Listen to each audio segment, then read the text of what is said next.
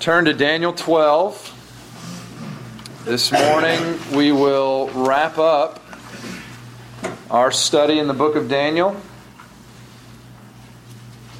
I hope you have benefited uh, benefited from it much. I know I have. Follow as I read Daniel chapter 12 from beginning to end. At that time shall arise Michael, the great prince, who has charge of your people, and there shall be a time of trouble, such as never has been since there was a nation till that time. But at that time your people shall be delivered, everyone whose name shall be found written in the book. And many of those who sleep in the dust of the earth shall awake, some to everlasting life, and some to shame and everlasting contempt. And those who are wise shall shine like the brightness of the sky above, and those who turn many to righteousness like the stars forever and ever. Those but you, Daniel, shut up the words and seal the book until the time of the end. Many shall run to and fro, and knowledge shall increase. Then I, Daniel, looked, and behold, two others stood, one on this bank of the stream, and one on that bank of the stream. And someone said to the man clothed in linen, who was above the waters of the stream, How long shall it be till the end of these wonders? And I heard the man clothed in linen who was above the waters of the stream. He raised his right hand and his left hand toward heaven and swore by him who lives forever that it would be for a time, times, and half a time. And that when the shattering of the power of the holy people comes to an end, all these things would be finished. I heard, but I did not understand. Then I said, O my Lord, what shall be the outcome of these things? He said, Go your way, Daniel, for the words are shut up and sealed until the time of the end. Many shall purify themselves and make themselves white and be refined, but the wicked shall act wickedly. And none of the wicked shall understand, but those who are wise shall understand. And from the time that the regular burnt offering is taken away and the abomination that makes desolate is set up, there shall be 1290 days. Blessed is he who waits and arrives at the 1335 days. But go your way till the end, and you shall rest and shall stand in your allotted place at the end of the days.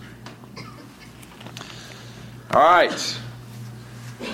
Uh, much like many of the previous passages, there are differing interpretations of this passage across the conservative Christian church. And by the way, when I say conservative Christian church, I don't mean Republican Christian church or anything like that. I mean conservative in the most basic sense, uh, those who take every word of the Bible as God's word and uh, we know that it's without error, and we seek to understand God's Word as He intended, and we seek to live under its authority. Now, there are many other interpretations of Bible passages from those outside of the conservative Christian church, but they don't take the Bible as God's Word, and I don't really care what they have to say. But within the conservative Christian church, there are a number of interpretations of this passage. So let me uh, start by giving you a glimpse, glimpse into some of the differing interpretations. There are two general schools of thought uh, with variations within them, but one is what is known as futurist, the other is known as preterist, which comes from uh, the Latin word praeter, which means past. So everyone agrees that this passage was pointing to something in the future for Daniel, but futurists think that this passage is pointing to something that is still in the future for Christians which mean, you know, thus the name, futurists, while preterists believe, praeter, past, believe that its fulfillment lies in the past for Christians. Futurists believe this is pointing to the end of all time. Preterists believe it is pointing to the end of what we might call the Jewish age, uh, especially between the resurrection of Christ around 30 AD and the destruction of Jerusalem in 70 AD. For example, if you look at the text, verse 1 speaks of a time of trouble such as has never been seen since there was a nation. That's speaking of the nation of Israel. Futurists believe this is pointing us to the end of time, uh, what we would maybe refer to as the tribulation, a time such as never been. Um, and preterists believe this points us to the, tri- the time of trouble that led up to the destruction of Jerusalem in 70 AD. It was a time of trouble, unlike anything Israel had ever known. It was worse than Egypt, it was worse than Babylon, and uh, again, just unlike anything they've ever known. I have a book here called Eusebius, the Church History. Eusebius was a church historian, and this uh, is a translation of his work. He was the first comprehensive church historian, meaning everyone, there were lots of historians that had bits and pieces of this era and that era, but in about the 300s AD, he put together a comprehensive church history from the time of Christ up until his time. And I want to read you something that he says about the Roman siege of Jerusalem. This is dated uh, AD 68, leading up to AD 70. After Nero's rule of 13 years, that of Galba and Otho occupied a year and a half, and then Vespasian, who had distinguished himself in the campaigns against the Jews, was proclaimed emperor while still in Judea, having been hailed as emperor uh, by the armies there he immediately set out for Rome, entrusting to his son Titus the war against the Jews. Now, after our Savior's ascension, the Jews followed their crime against him with numerous plots against the apostles. First, they stoned Stephen to death. Next, James, son of Zebedee and brother of John, was beheaded. And finally, James, the first to be appointed bishop of Jerusalem, died in the way described previously, while the other apostles were driven out of Judea by numerous deadly plots. But they traveled into every land, teaching their message in the power of Christ, who had told them, Go and make disciples of all nations in my name. Meanwhile, before the war began, the war in Jerusalem, 67 to AD 70, uh, members of the Jerusalem church were ordered by an oracle given by revelation to those worthy of it to leave the city and settle in a city of Perea called Pella here they migrated from Jerusalem as if once holy men had deserted the royal capital of the Jews and the whole land of Judea. The judgment of God might finally fall on them for their crimes against Christ and his apostles, utterly blotting out all that wicked generation. So, within the church, it has always been understood that the destruction of Jerusalem was the final judgment on Israel for rejecting Christ and, and um, signified a significant shift in redemptive history into what we might call the church age. Um, those who wish may trace precisely from Josephus' history. Josephus was a Jewish historian. You can read all about this in Josephus. He, he was very aware of all the events of that time. Um, you can read all about it in Josephus' history, the disasters that overwhelmed the entire nation, especially how residents of Judea were driven to the limits of suffering, how many thousands of men, women, and children died by the sword, famine, and countless other forms of death, how many famous Jewish cities endured horrors under siege, and in particular the terrors of those who fled for refuge to Jerusalem as an impregnable fortress. They thought it, this was the place that they can't get. Uh, you can study all the details of the entire war and how, in the end, the abomination of desolation declared by the prophets was set up in the very temple of God, celebrated of old, when it was utterly destroyed by fire. I must, however, point out how Josephus estimates that the people from all of Judea who at the time of the Passover go on and so forth. Um, I shall relate only their sufferings from starvation so that readers may learn how quickly God's punishment followed their crime against Christ. Anyway, the, you can go on to read some details of the things that happened, um, and they're horrific. I mean, I couldn't really read most of them. But basically, um, Jerusalem was surrounded by Romans, and they cut off all food supply and made it to where they couldn't get out. Uh, they were raped and tortured, they were starved to death, and they went crazy in the process, um, stealing from one another for survival, even eating one another for survival. Um, there is a story about a mother eating her child, and uh, they it was it's it was the worst thing to ever befall Israel. Um, I can at least say that the consensus of the early church is that this passage and other passages like it, such as Matthew 24 in the New Testament, were pointing not to the end of time, but to the destruction of Jerusalem in AD 70. Next, in the second half of verse 1, we see that at that time, your people shall be delivered, everyone whose name shall be found written in the book of life. Futurists believe this is pointing to Christians delivered from the tribulation at the end. Preterists believe this is speaking of those who were delivered from Jerusalem before it was destroyed, those believers. As Eusebius said, the, before the war began, members of the Jerusalem church were ordered by revelation of God to go s- settle in a city of Pella. So they were delivered from the destruction that came upon those who rejected Christ.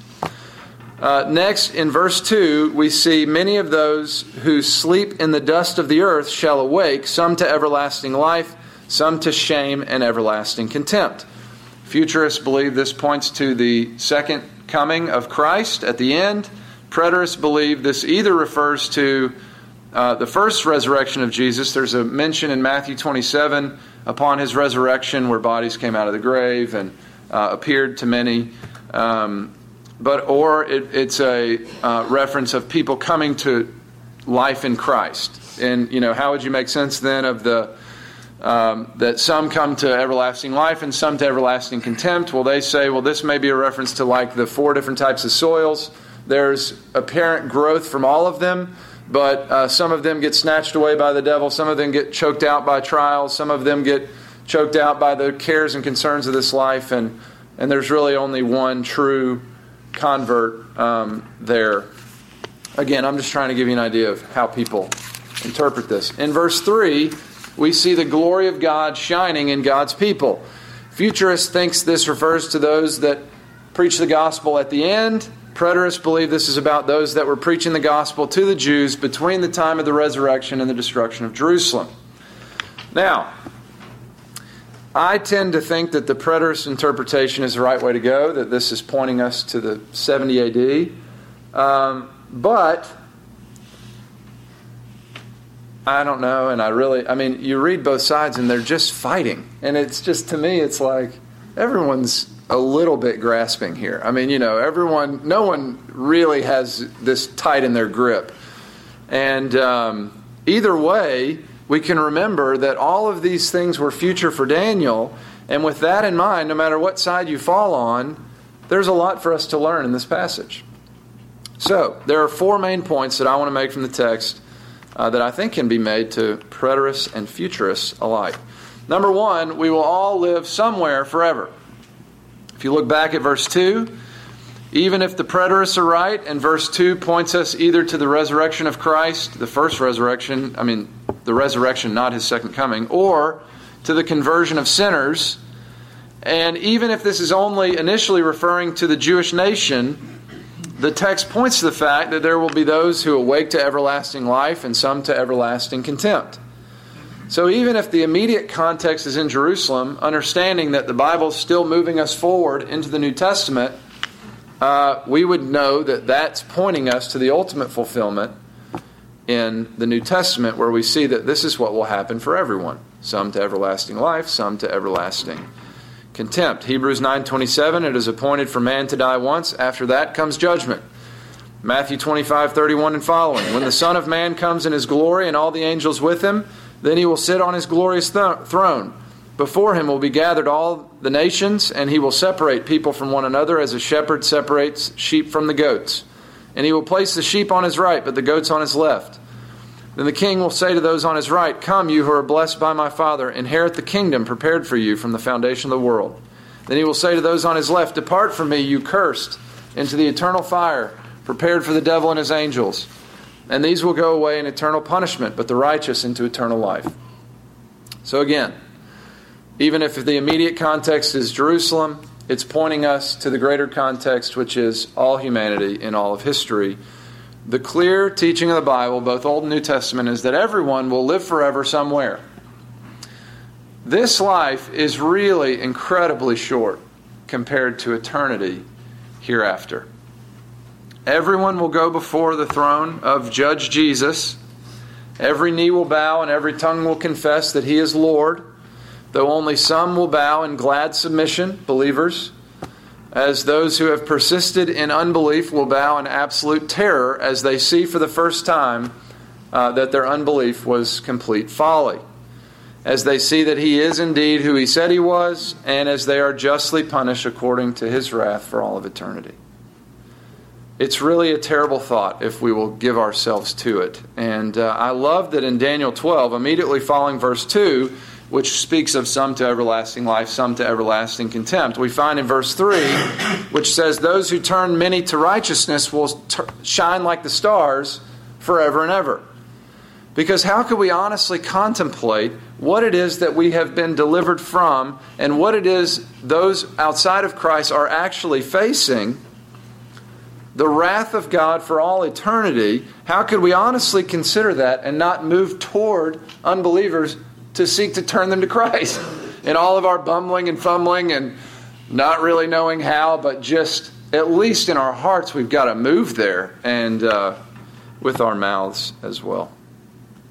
Number two, like Daniel, we are called to have faith amidst unanswered questions. So in verse 6, we see uh, that after Daniel was told about these things, he is uh, someone asked how long it would be until they take place. The answer is a time, times, and half a time. And then Daniel says, I didn't understand. it's like, that's a little comforting because neither do we. Um, we probably shouldn't try to be too dogmatic about a time, times, and half a time, and you know, Google it. There's a lot of dogma, a lot of people real convinced about what that means. It wasn't clear then. Maybe it's not supposed to be now. He responds, Oh, my Lord, what shall be the outcome of these things? I don't get it. And what is the answer that he gets? Somebody read verses 9 and 10. He said, Go your way, Daniel, for the words are shut up and sealed until the time of the end. They shall purify themselves and make themselves white and be refined, but the wicked shall act wickedly, and none of the wicked shall understand, but those who are wise shall understand. Okay, first thing, don't be afraid about the language that says they will purify themselves and make themselves pure. Uh, that is actually New Testament language as well. 1 John 3 3. Everyone who hopes in the Lord purifies himself as he is pure. So now we know that everything comes from God. Everything is a gift of His grace. This salvation is all of God's grace. Even our faith is a gift from God. But we have to exercise it, right? We have to apply it and live it out. And as we exercise our faith, as we hope in the Lord, it says that we purify ourselves. Now, He's the one that ultimately purifies us. We know it all comes from Him. But we participate, and in that sense, we purify ourselves. So that's biblical language. All verse 10 is saying is that God's people will grow in godliness and wisdom and understanding, purifying themselves as they hope in God, even amidst refining difficulties. But the wicked will grow in their folly. That's how it is today. Um, but the main point I want to make is that Daniel asked for clarity as to when this will happen and what all this means. And what is he told? He's told, Go your own way it's sealed up. He is not given the clarity that he's seeking. He is told that God's people will understand in God's time, but he is not given the answers that he is looking for. You know, it is interesting to me that most people spend their time in this passage and in passages like it speculating about what time this was referring to. Um, and granted, we have more understanding and more clarity than Daniel did in his day, but we don't want to miss the clear instruction, which is go your own way.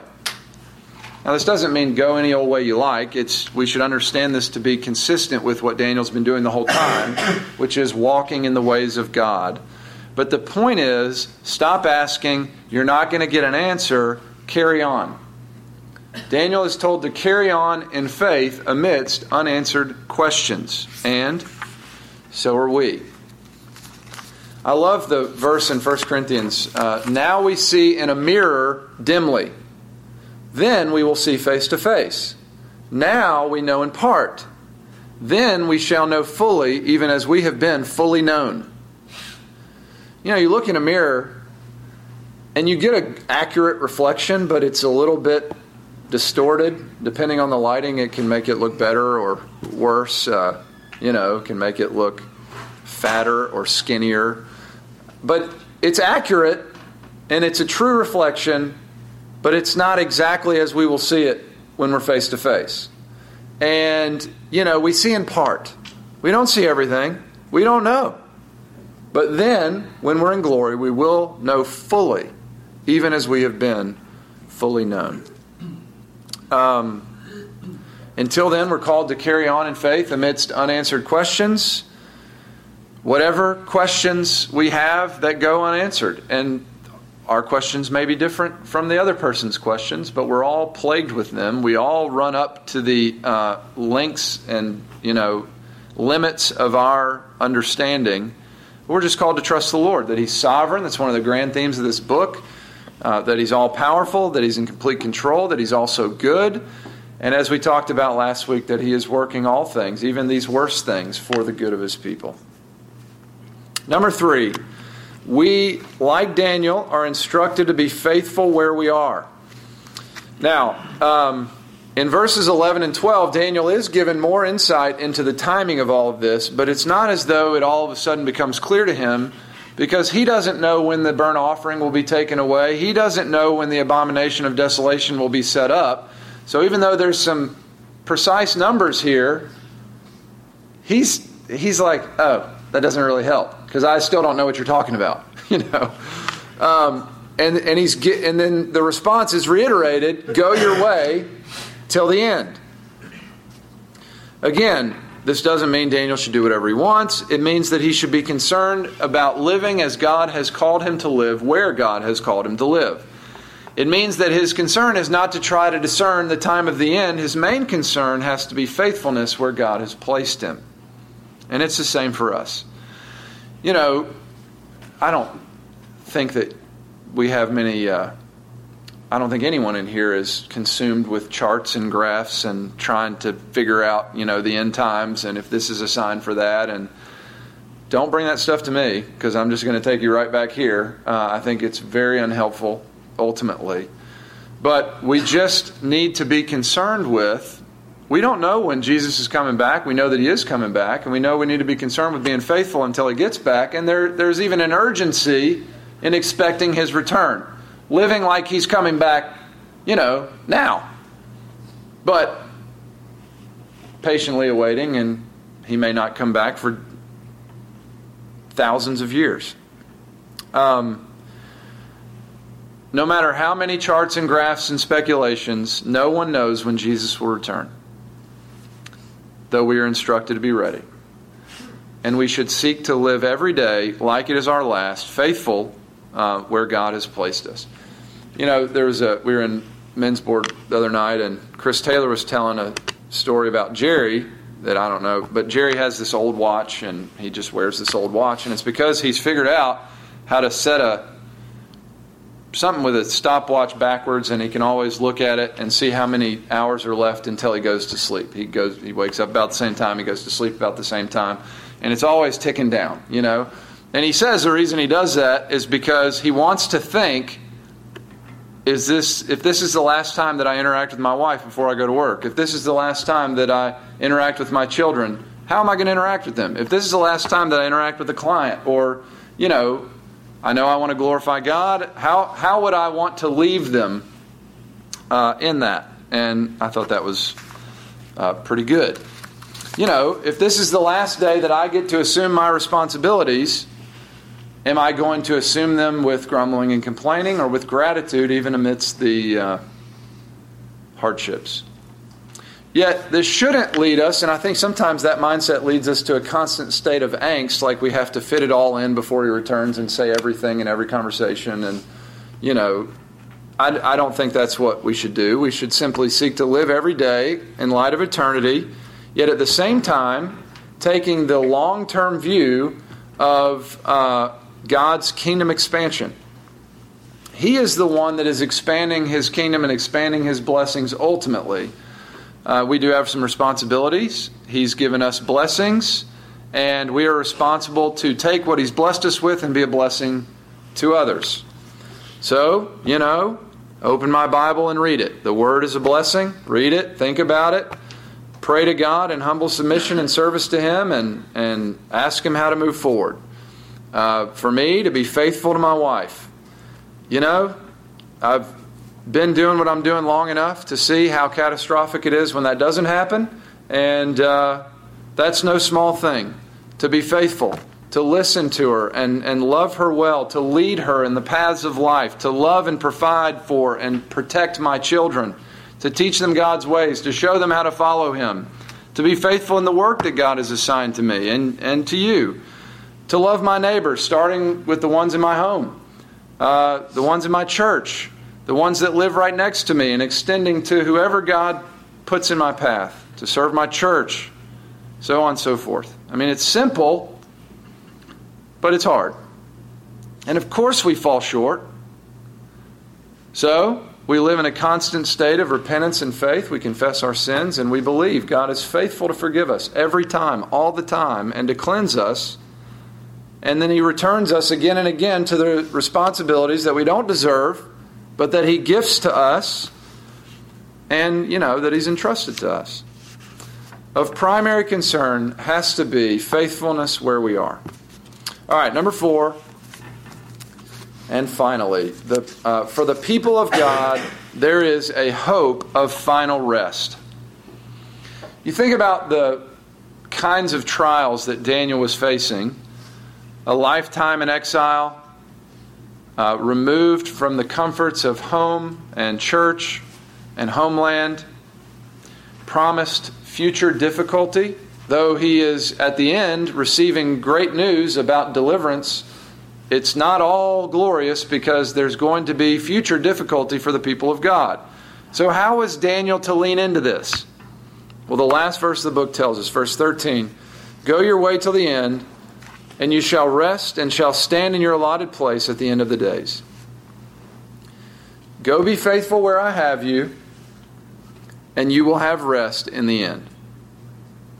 You know, um, I just finished reading The Hobbit, and it took me a very long time because I've never really read uh, that fantasy genre. And it's kind of slow going at times. I mean, even honestly, just reading anything that was written longer than 50 years ago, we just don't have the attention span for it. We prefer tweets, and they are really meandering in character development. Um, but I told Tiffany it took me about 300 pages to get into it, and then it was a page turner. You know, just uh, I really enjoyed it at the end. And if you don't know the story, Bilbo Baggins is the uh, main character.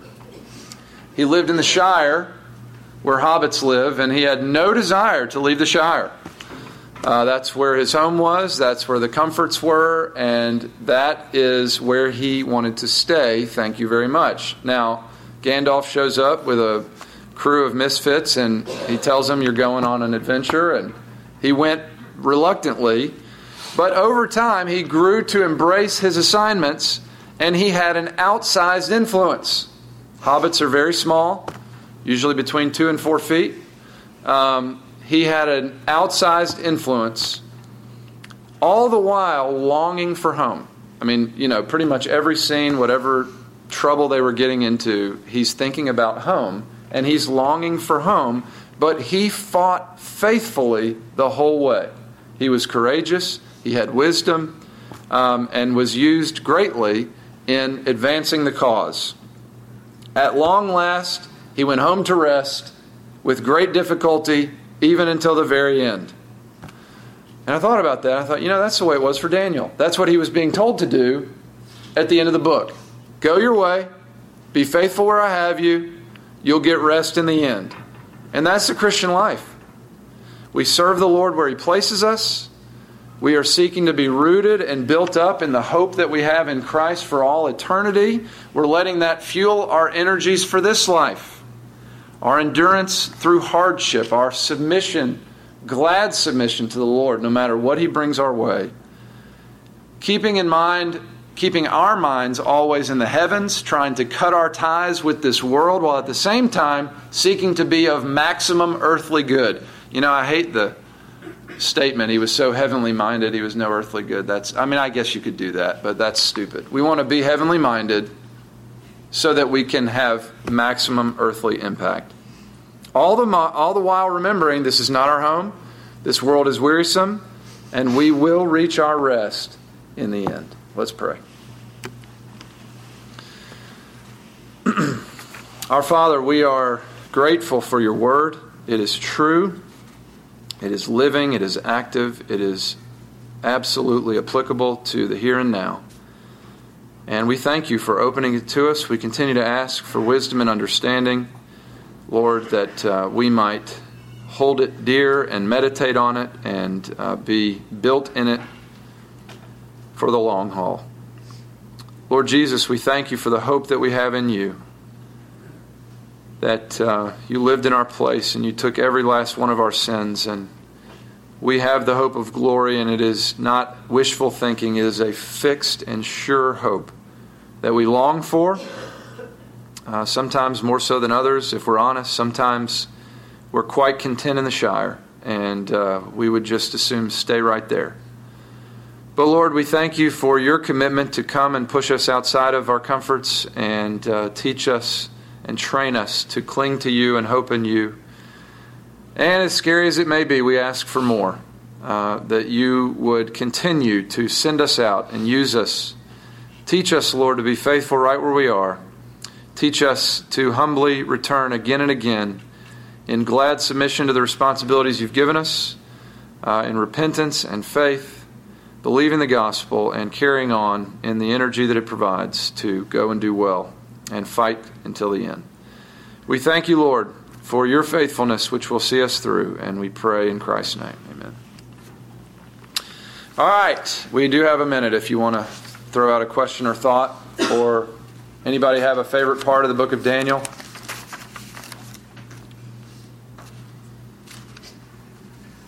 Just all of it mainly? The lion's den. That's right. That's right. No, it will say.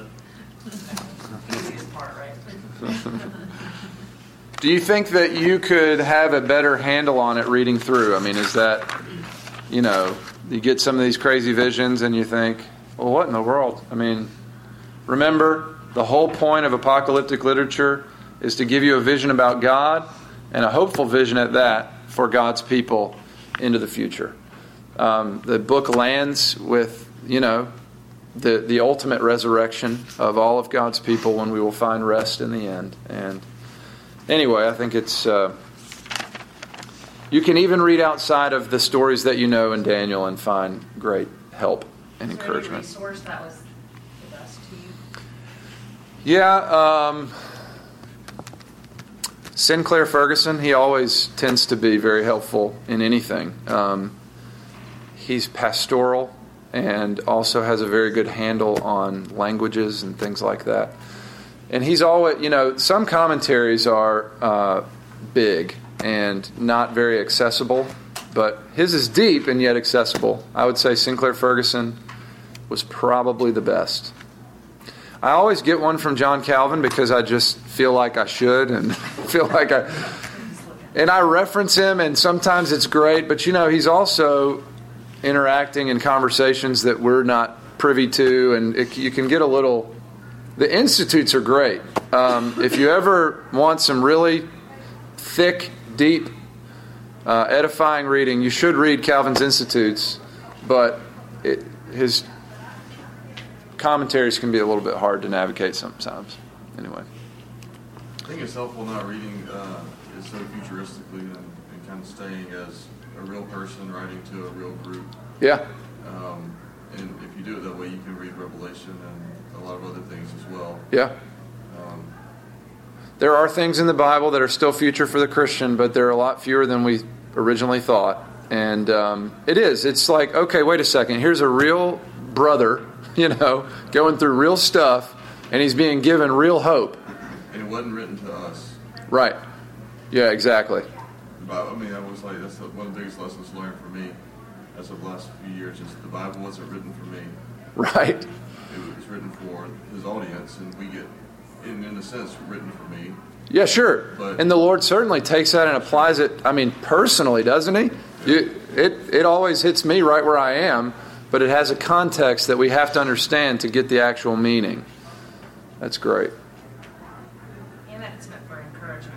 Yeah? The apocalyptic literature, not to overwhelm you. To overwhelm. That's the thing with the charts and graphs. It, it tends to lead. My mom has a good friend where she lives, and she's big on all the end time stuff, and she lives in constant fear and anxiety. And you know that that should be one thing that we could go and say is say, you know, the point of this was to empower God's people. And if you, I'm not saying that we're all going to respond in perfect faith, but truly, if we access its message and it's not bringing some kind of encouragement, we're probably doing it wrong, you know. Anyway, Yeah, the purpose of the scripture for Christians is certainly not to cause us fear and anxiety. yeah. Hey, let me just speak to a word about, you know, there's, there's a constant temptation to feel relevant. Um, I really don't like that. And it's probably because, you know, I don't know how to keep up with the times of cool and everything. But the most useful thing that you can do is open the Bible, understand it, and apply it to life. You know, Stephanie was saying with Uncle David's funeral, and it was just devastating because you have these people that get up there and that in order to try to be cool or whatever, I don't know what it is, but it's just they don't have anything to say. And when you when we open this and we try to understand it and we pull out the meaning that God intended, it doesn't matter if you give it in a way that seems relevant. The Bible is relevant. It's true and it applies to people's lives and it's what they need. It's what everyone longs for. It's it's the the food that our soul needs. And so you don't have to be flashy. Just get in there, pull some stuff out, and hand it over. Um, and that's what people need. That's what people need here. That's what people need in Uganda. That's what people need in Midtown. That's what people need all over the world. They need God's Word. Period. What are we doing next week? I don't know. no, I think we're going to. Um, I think we're going to study Matthew next, and uh, I've been wanting to do a gospel, moving at a similar pace to this. We kind of got through it rather quickly. We did Sermon on the Mount a few years ago for like two years. We'll, we'll probably spend a couple sermons in the Sermon on the Mount, but uh, probably take a breather from that. Aaron had mentioned something about maybe a mini series on the church, and uh, I think that's a good idea. So we may may do that. Um, and next week probably a interview. So if you haven't been up here on the hot seat yet, get ready. But does gospel sound good, Matthew? Yeah, yeah. Okay. Hey, I said I uh, one more thing on Daniel. I, I'm starting Proverbs, uh, and I was watching a Bible Project video just to kind of get a little bit of background yesterday. And uh, let's talk about the Hebrew word. And this is the only time I'll ever reference a Hebrew word, uh, only because I saw it yesterday and I will forget it tomorrow. Right. But uh, the word for wisdom actually is a lot of people tend to tie it to knowledge, and it's really more about knowledge applied and worked out. I think that's kind of it was, it's been helpful for me in listening to Dan. It was like when you don't understand everything, look for the things that you can apply. That's right. So that you can work the knowledge out. That's right. And, uh, don't get just caught up in a constant torment of trying to know. Yeah. If the knowing doesn't lead to doing, then it's going to become an idol. Yeah, absolutely. And I think we're especially guilty of that in the conservative Christian church, kind of back to where we started. We want to get our P's and Q's and T's and I's right. But if it doesn't ever lead to life, lead to life and application, we're not doing it right. The whole point is wisdom, which is applied knowledge. Good stuff. All right. Good day.